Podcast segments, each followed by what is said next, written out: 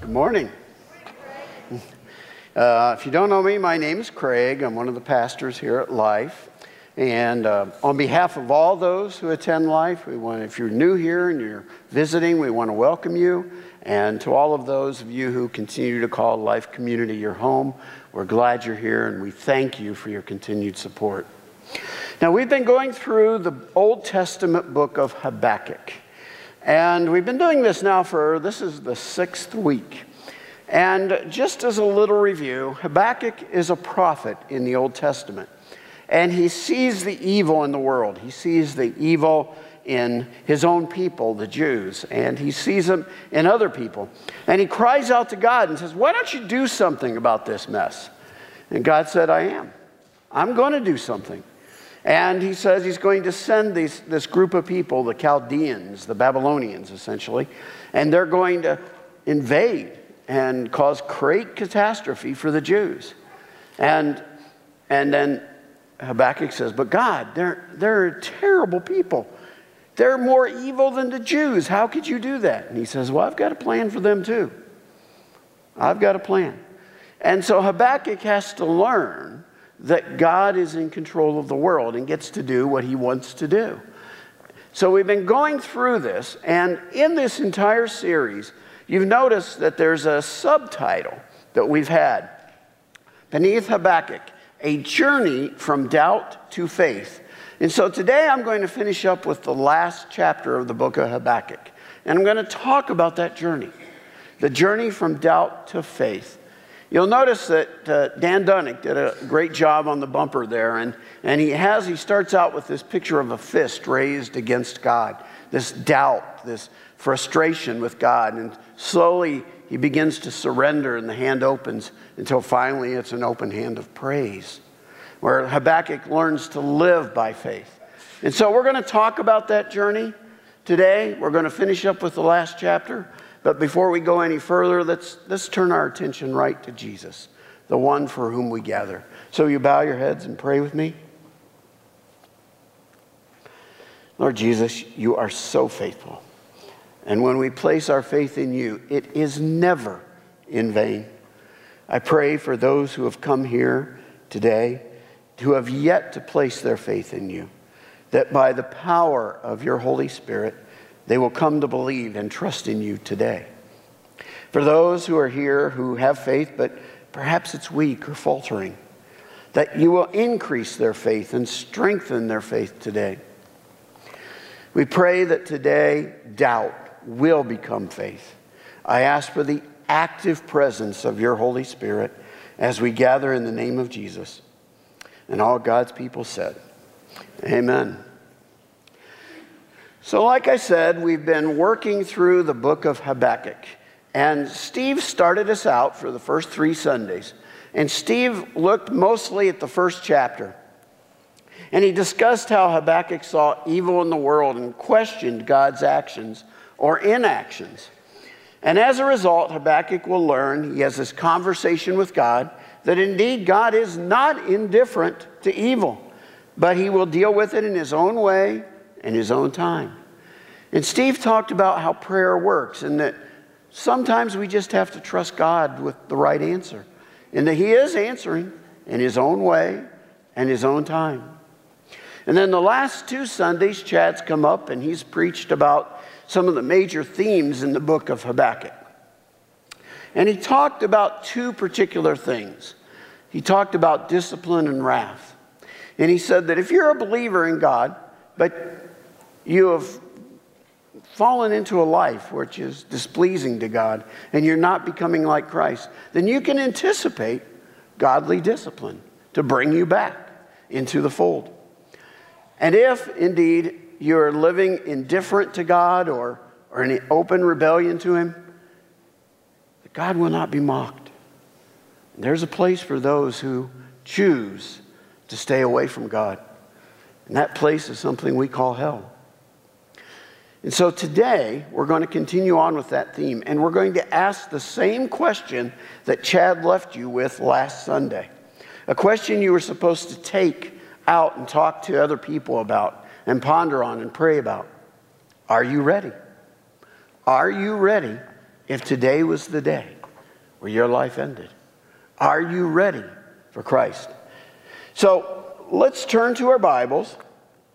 Now, this last chapter of Habakkuk, chapter 3, it's kind of strange writing. It, it, sounds weird to us because what it is, is it's a song. It's a prayer in song form, but it's actually kind of a poem. So it's very poetic. And, and I'm not going to read all the way through it, but I'm just going to kind of hit some of the highlights here and try and paraphrase or explain it in my own words. Starts out this way This prayer was sung by the prophet Habakkuk. I have heard all about you, Lord. I am filled with awe by your amazing works. In this time of our deep need, help us again, as you did in the years gone by. And in your anger, remember mercy. Habakkuk thinks back, and he knows that the Chaldeans, the Babylonians, are coming. And he knows that he worships a, a, merciful God. And so he knows that God is not happy with the Jewish people. But he asks God to have mercy. He'll then go on to talk in, in very poetic imagery about how God came to rescue the Jews in Egypt, how he came from the east, came into Egypt and rescued them, that he brought the plagues against the Egyptian people, that he brought down the Pharaoh, that he destroyed the Egyptian army as they chased after them. And Habakkuk's trying to remind God of these things because he honors God for them. He understands how powerful God is. He even talks about mountains as being the foundation of the earth. The Jews believed that the, the world was actually built on the mountains and that the mountains cannot stand against God. And so he talks about all this imagery, and you can read it for yourself. But what I want to really focus on is when it changes. After talking about how powerful God is and how all the world stands before him and cannot stop him from doing whatever he wants. He then begins to talk about the result of this invasion. So let's jump to verse 17, and it begins this way. And I want you to focus on these two words. They're two very powerful words. Even though the fig tree has no blossoms, and there are no grapes on the vines. Even though the olive crop fails and the fields lie empty and barren, even though the flocks die in the fields and the cattle barns are empty. Yet I will rejoice in the Lord. I will be joyful in the God of my salvation. Habakkuk is saying this. He's saying, even though everything falls apart, I'm going to worship you, God. Even though it's dark and I don't get it and I don't know how this is going to work out, I'm going to worship you, God. It's a very powerful thing to understand how his journey has moved from this fist against God and I don't like what you're doing to even though I don't understand it, I'm going to worship you. And then he goes on to say in verse 19, The sovereign Lord is my strength. He makes me as sure footed as a deer, able to tread upon the heights. Sure footed, meaning he can step, he can continue on his life confidently, knowing where he's going. He uses the image of a deer because everybody knows nothing runs like a deer. Okay, I'm sorry. I, I couldn't miss the opportunity. Okay, because deers are sure footed. I want you to think about that, even though. I want to pause and just look at those words. You see, I think in the life of believers, there are many even though moments. Times when life is hard and it doesn't make any sense. And yet we have this opportunity to worship God. One of the most powerful stories I know is, is a, uh, a young man who was a student of mine. Uh, he later became a friend. His name is Shane. And in uh, May of 2002, he was driving behind his wife and his two young boys on the way to a, restaurant to eat out. And uh, she was in a terrible car accident. And he went up to the accident and she died in his arms. His two boys were badly hurt and, and they were rushed to the hospital. And as he was going into the hospital, he looked up at heaven and he said, I'm not going to turn my back on you. That's an even though moment. Even though my wife has died and my boys are badly, badly hurt, and I don't know how this is going to turn out. He tells God, I'm not going to turn my back on you. Many of us have those kinds of moments in our lives. For some of us, maybe that even moment was when you lost your job. A young man came up to me after the first service and he said, You know, I decided I was going to start tithing. And as soon as I did, I, I found out I was going to be laid off. I was going to lose my job. And I said, I'm not going to stop. I'm, going, I'm not going to give up on God. I don't understand how this will work out. He told me that Monday he starts a new job making 40% more than what he was making before. His even though moment. Yeah, his even though moment. He held on to God. Maybe for you, it, it was when you found out you had cancer. Maybe for you, your even though moment was when you lost a spouse or a parent. For me, I had an even though moment, and it sounds strange, but I had a, a little cat, and, and the cat was named Arthur because if I'd ever had a son, I was going to name my son Arthur. And for 15 years, he was always there with me, slept with me, walked with me. When I went through a divorce, he was, he was there the whole time. And, uh, you know, when I come home every, every day, he would run down the stairs crying and calling for me. And then he died. For a few days, I was really angry with God. I was, felt guilty. I felt like God didn't care. The only friend I had in the world. I was totally alone, I thought. And then it came. I was listening to a song on the radio and I just found myself worshiping. Even though I've lost him, I'm still going to hold on to you. In your bulletin, there's a place where for you to write your even though moment for me. And I'm asking you to share that with me. Because you see, I think it's a measurement of the temperature of our spiritual health when we have these even though moments I think it tells us because you see, it's at these moments that we have the greatest opportunity to worship God when life is hard and doesn't make any sense, and yet we hold on to Him.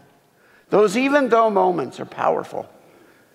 And so, if you would, if you take a moment today and, and write that down, put it in the offering box on your way out, or you can email me. I'd like to know them. I'd like to pray about them. I'd like to know you better. Because I'm sure in this room there are many even though moments. When I look out at you, I see some of you, and I know what your even though moment was. You see, Habakkuk starts out telling God how to run the world, but now he's completely changed. He's changed into a man who can trust God. The Song of Habakkuk in this final chapter is a sign of faith. And that's what I want to spend some time on today is talking about faith. Faith is about trust. Faith is trusting in something, trusting in somebody. See, it's not knowing something. Faith is not knowing what's going on. You know, if you ever, if any of you are sports fans, you probably have watched a football game or a basketball game, and there's always that post game analysis where the guys or gals who are doing the post game analysis have, have seen the game, you know, and, and, and they know what's going on and they know what's happened. And, and, you know, they say things like, well, instead of passing, he should have run. Well, yeah, you know that because he got intercepted. But you're not out there. It's, faith is not about knowing what happened, faith is about moving forward, not knowing what's going on. Faith is trusting in somebody or something. Right now, we're all facing things in our lives. We don't know how things are going to work out. You don't know how your marriage might work out. You don't know how your job might work out or school might work out. We all live in a place where we have to trust God with it. You know, there's a lot of things in my life I don't know how it's going to work out. You know, I don't know how a lot of things are going to happen. I, I, I don't know. My sister has cancer and she's doing better, but I don't know how that's going to work out. You know, my dog got a ticket for barking. I was gone, I was on vacation, and you got a ticket. I don't know how that's going to work out. You know, you just don't know everything. You know, there are a few things I know for sure in my life. I know for sure I'm going to go to Costco because my wife Donna likes Costco. And I love Donna, so I know we're going to go to Costco. And, and we've got dogs that eat a lot of dog food, so they can bark, evidently. so I'm going to go to Costco. But short of that, I don't know how it's going to work out. I'm in there with you. I know that faith is difficult. In our lives, there are threats, even. When I say the words like Paris or Berlin, London, 9 11. They bring up images that remind us that we live in a dangerous world. But these things don't wake us up every morning. What we wake up to, though, are, are, are, things like jobs and marriages and sickness, things that are real issues, our children, how they're going to turn out, what's going to happen. These are real important things. And maybe that's why you're here today. Maybe Things are bad. And maybe you feel like God is distant and indifferent and cold. God is a good God. And I believe you can trust Him. For me, a perfect story about faith came when I was a, a Boy Scout. I was a, a young scout, and scouting taught me a lot of things. It was a good thing, it taught me a lot of values. And one of the things in Boy Scouts is called the Order of the Arrow. Uh, not everyone gets into the Order of the Arrow. It's, a, it's an organization that's made up of honored campers. So you get nominated, but then before you get in, you have to go through what's called the ordeal. And the ordeal takes place over a weekend. And during the ordeal, for three days, you don't talk, you can't say anything. You have to do physical labor, you have to do service for the camp, you have to clean it up and build things. Uh, you have to go with basically no foods provided. And I don't know what it's like today, but uh, you would go and have to spend the night alone. And so the night of the ordeal, we were, were going to go out and spend the night all by ourselves. And, uh, and so the camp director said to us before we left, he said, Listen, might rain tonight, okay? But don't worry about it. I already talked to the airport and they said that there won't be any serious storms, anything you should be worried about. So we went out and, and I built a little lean to, a little shelter uh, that I thought would protect me from the rain next to a tree. And uh, sure enough, got dark, a couple hours went by, started to rain. And then I thought I heard thunder. And knowing the dangers of lightning, even though I didn't see any lightning, I thought it would be wise to move away from the tree. So I went and took my poncho and went down to a, a clearing away from the trees and kind of laid down there and covered my, my, my poncho as it rained. And it got harder and harder rain, and it was pouring. And then I started to hear the sound of somebody running on the wet grass.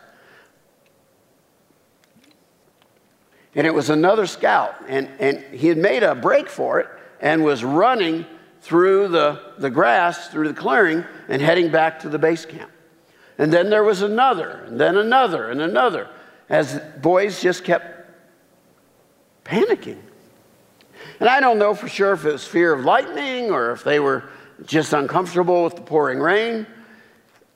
But soon as the steady stream of, of boys breaking for it, and I was tempted to break, but I held on to my faith that this camp director would maybe let us be uncomfortable, maybe even let us have hunger pains, but he would not put us in an unsafe position. And so, sure enough, after a little while, the rain stopped and cleared up. And in the morning, they came and got us. And only seven out of the 30 some scouts who had gone out that evening had actually stayed the entire night. Now, you might ask the question were, were we better or dumber than the other ones? I don't know. But I know this we had something. The seven of us that stayed had something. We had faith. We had faith in the camp director. We trusted him. We trusted that what he had told us was true. And so when you have faith, it can lead to hope. And we knew he would make it through. In fact, throughout the Bible, faith and hope are interconnected. As you have faith, it's, faith is, is as to hope as a mother is to a child. It gives birth to hope. Faith brings you into a hope of things. In fact, the Bible connects it many times. One time it does that is in the book of Hebrews, chapter 11, verse 1. Now, faith is confidence in what we hope for and assurance about what we do not see. Faith is not about, I know this, I've got control. Faith is about, I don't know this. It's a dark, stormy night of the ordeal, and I don't know how this is going to work out. Habakkuk, I don't know how this is all going to work out with the Chaldeans coming, but I choose to continue. I choose to remain faithful. The message is a translation of the Bible that we don't often use because it's kind of a paraphrase. It's not a word for word translation. But I like the way it puts this particular verse. Again, back to Hebrews 11, and I'll read through the message. Fundamental fact of existence is this trust in God. This faith is the firm foundation under everything that makes life worth living. Faith becomes the foundation that gets us through the night, that gets us through light. Faith is, it's dark, and I don't know what's going to happen. But I know God is good, and I know He'll get me through it. Faith is not sight, faith is the lights have gone out in the room. Faith is the dark, stormy night. Ultimately, faith is trusting in something or someone. Now, what you have faith in is critical. It's very important. Let me tell you a story. Let's suppose I, I go out fishing and I go on a boat on Lake Erie with a friend and, and I fall overboard and I say to my friend, hey, throw me something that'll save me. And my friend says, well, I got this life preserver and I got this weight. Which do you want? I might get a new friend, but never, nevertheless, which will save me? Only the life preserver. See, a lot of us put our faith in things that won't save us. I'm not just talking about other religions, even Christians do this. Christians will put their faith in things like baptism or communion and say, Baptism and communion will save me. Or they'll put their faith in good deeds. I gave money to the poor, that'll save me. Or they'll put their faith in morality. I'm a good person, I follow the Ten Commandments, that'll save me. But none of those things save you. Only Jesus can save you. Communion, baptism, when they come out of faith, are pleasing to God. Good deeds, when they come out of faith, are pleasing to God. Morality, when it comes from faith, is pleasing to God. But faith in Jesus Christ, who died upon the cross for our sin, is what saved you. No amount of good deeds, no amount of good works, no amount of morality, no amount of, of baptism or communion will save you. These are all good things. And when they're done from, from faith, they please God, but they don't save. Chad, last Sunday, spent a great deal of time explaining the gospel, the good news, that as sinners, Jesus went, came and died for us and rose from the grave, and that he took upon himself the sin of all the world. He took the sin of you if you're a believer. And when he died, that's paid for. That's the only way to be saved. That's what saves you. No amount of work gets you to heaven. The only thing that gets you to heaven is belief in Christ, in that faith. So, back to Chad's question. The question he asked last week Do you know? Do you know? Are you sure? The book of Hebrews also tells us about the story of faith in a man named Noah. In Hebrews 11, verse 7, it says, By faith, Noah built a ship in the middle of dry land.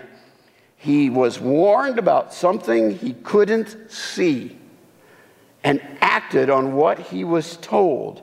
The result? His family was saved. His act of faith drew a sharp line between the evil of the unbelieving world and the rightness of the believing world. As a result, Noah became intimate with God. Folks, there came a day when God was just fed up with us. He looked down at earth and he, and he saw that every inclination of man's heart was to do evil. So he says, I'm done with this. And he brought a flood upon the earth. And the only survivors were Noah and his family. What saved them was their faith.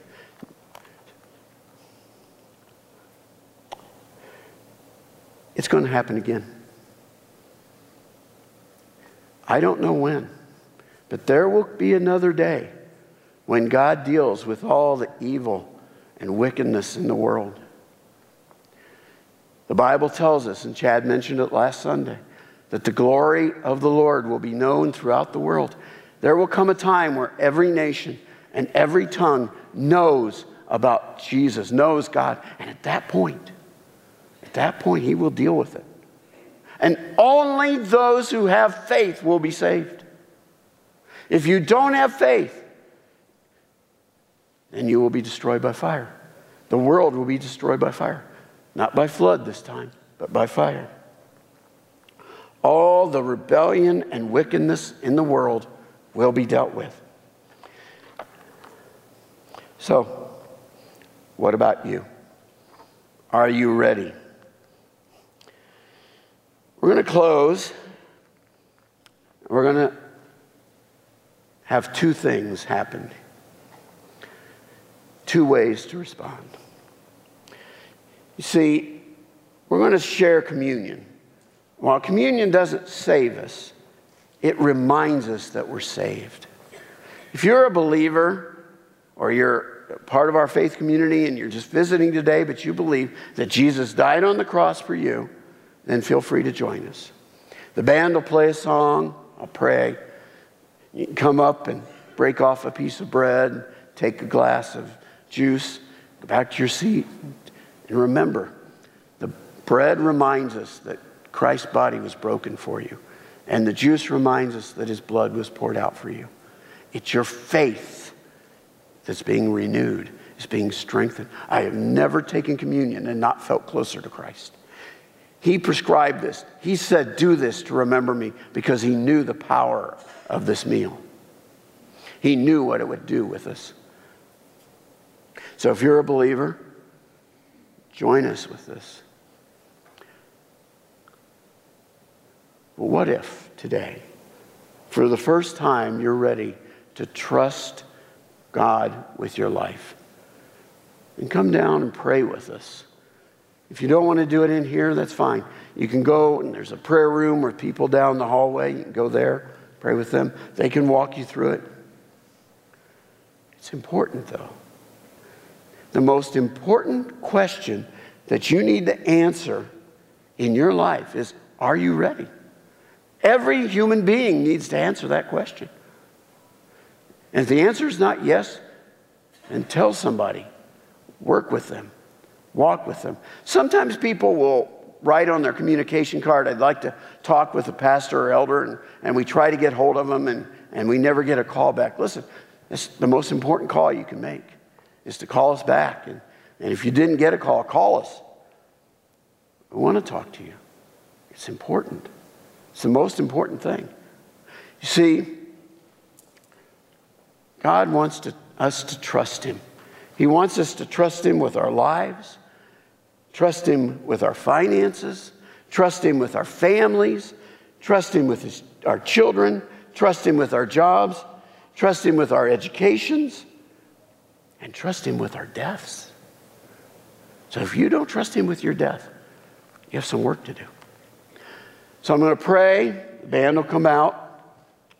We'll share communion, this Lord's Supper, this way we remember Jesus and, and restore and strengthen our faith.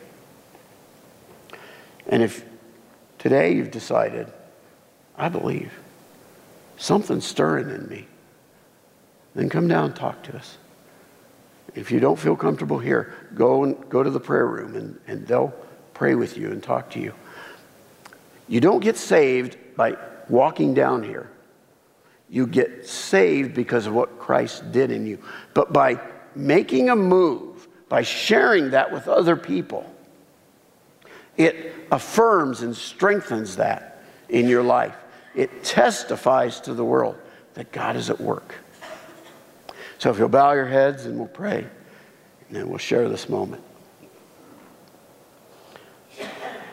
Heavenly Father, we thank you that uh, you've given us this way to remember Jesus. We thank you for the opportunity of sharing our faith and sharing our stories. Lord, um, I know in this room there are many people who maybe even this day are having an even though moment where they've got to make this decision to continue to worship you and to rejoice in you, even though things are bad. Thank you for being a good God. I thank you for being a powerful God. I thank you that you will not be mocked. I thank you for sending Jesus. Lord, as we remember this moment, as we share this Holy Communion, let it strengthen our relationships as a family, as a family of God. And in all things, Lord, may we bring you glory and honor that you are truly deserving of. And it's in Jesus' name we pray. Amen.